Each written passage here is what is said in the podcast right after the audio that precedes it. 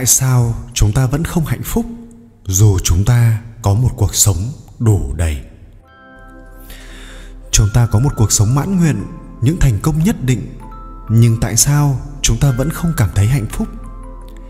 Phải chăng chúng ta đang yêu cầu quá cao về hạnh phúc của bản thân? Chúng ta làm việc vất vả cả tuần và mong ngóng ngày cuối tuần đến thật mau nhưng khi công việc không đem lại hứng thú cho chúng ta chúng ta lại lao đầu vào làm việc như điên để quên đi những căng thẳng do chính nó mang lại.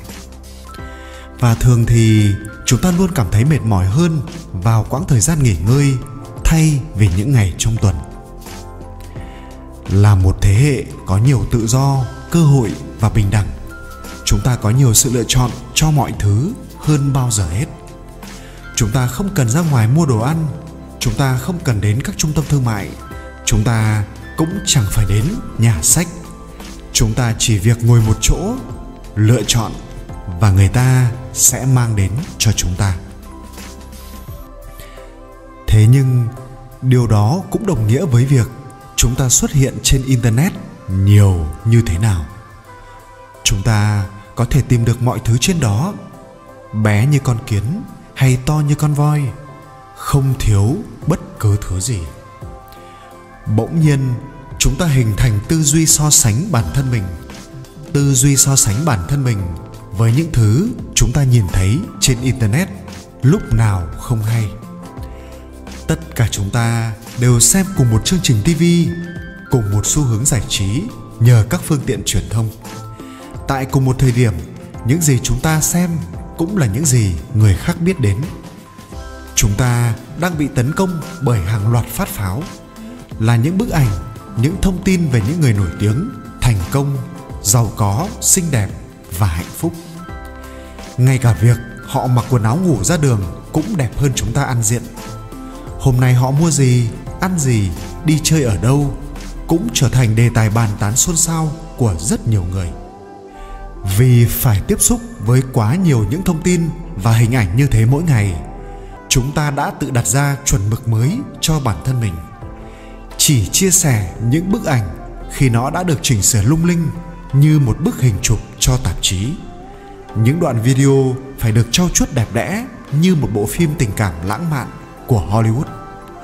Sau tất cả, chúng ta có nhan sắc, có một cuộc sống mãn nguyện, những thành công nhất định và hạnh phúc ngập tràn nhưng có vẻ như đó không phải là con người thật sự của chúng ta. Chúng ta bắt đầu quan tâm nhiều hơn về việc người khác nghĩ chúng ta như thế nào. Chúng ta nhận là một công việc không phải vì chúng ta yêu thích nó, mà đơn giản chúng ta biết chắc người khác sẽ thấy chúng ta thật tuyệt khi làm nó. Chúng ta quên mất việc chúng ta đã từng thực sự muốn gì, điều gì mới khiến chúng ta hạnh phúc. Thay vì những chuyện phải làm thế nào để nhận được nhiều lời khen ngợi hơn, được người khác chấp nhận chúng ta hơn? Chúng ta làm việc này, việc kia thể hiện sự chăm chỉ quá mức của bản thân để đổi lấy những lời khen ngợi sáo rỗng và vô nghĩa. Họ nói rằng chúng ta đã làm tốt đấy, xong rồi thôi. Họ chẳng biết chúng ta là ai, chúng ta đã nỗ lực hết mình vì điều gì. Mỗi sáng chúng ta soi gương và thấy rằng tóc chúng ta không đủ mượt, có quá nhiều mỡ ở đùi và bụng, chúng ta sẽ chẳng thể nào có được những bức ảnh đẹp trên bãi biển. Quần áo của chúng ta quá ít hoặc quá nhiều, nhưng vẫn không đủ dễ thương.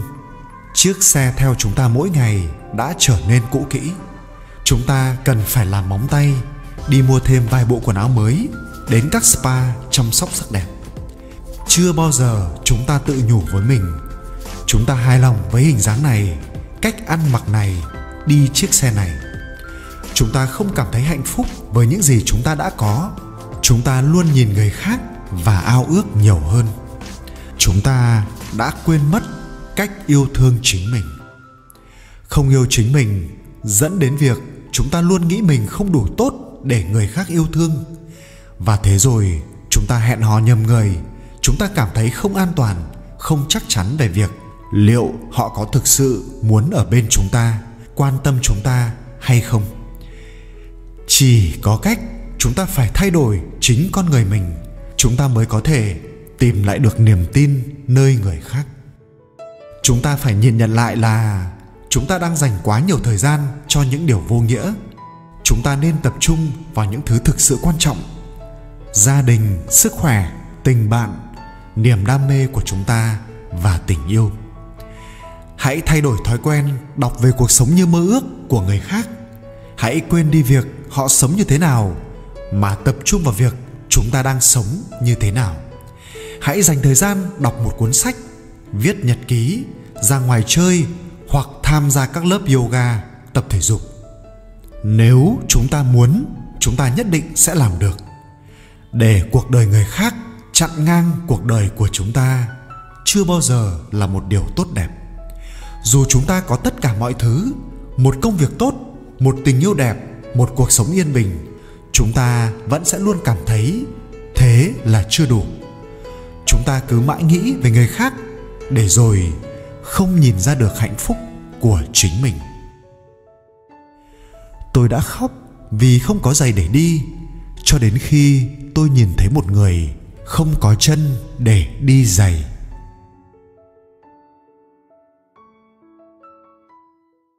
Bốn việc không nên làm nếu muốn cuộc sống được an yên, dù là ai cũng cần phải ghi nhớ. Cuộc đời ngắn ngủi chính bởi thế mà ít phạm sai lầm là điều cần hết sức chú ý. Và để cuộc sống luôn thuận lợi, an yên, vui vẻ, hạnh phúc, mỗi người hãy tự nhủ không làm bốn việc dưới đây. Thứ nhất, không gây áp lực cho bản thân có những người thường hay đặt mình vào một cuộc sống, lúc nào cũng căng thẳng lo lắng tột độ, tự đặt ra yêu cầu quá cao rồi bắt mình phải leo lên. Và rồi, một khi phát hiện ra rằng mình làm chưa tốt là lập tức rơi vào vòng xoáy nghi ngờ bản thân, không chấp nhận điều kiện hiện tại, không ngừng so sánh mình với người khác. Cứ như thế, tinh thần càng lúc càng bất mãn, bế tắc. Cuộc sống vì thế mà càng trở nên ngột ngạt khó thở.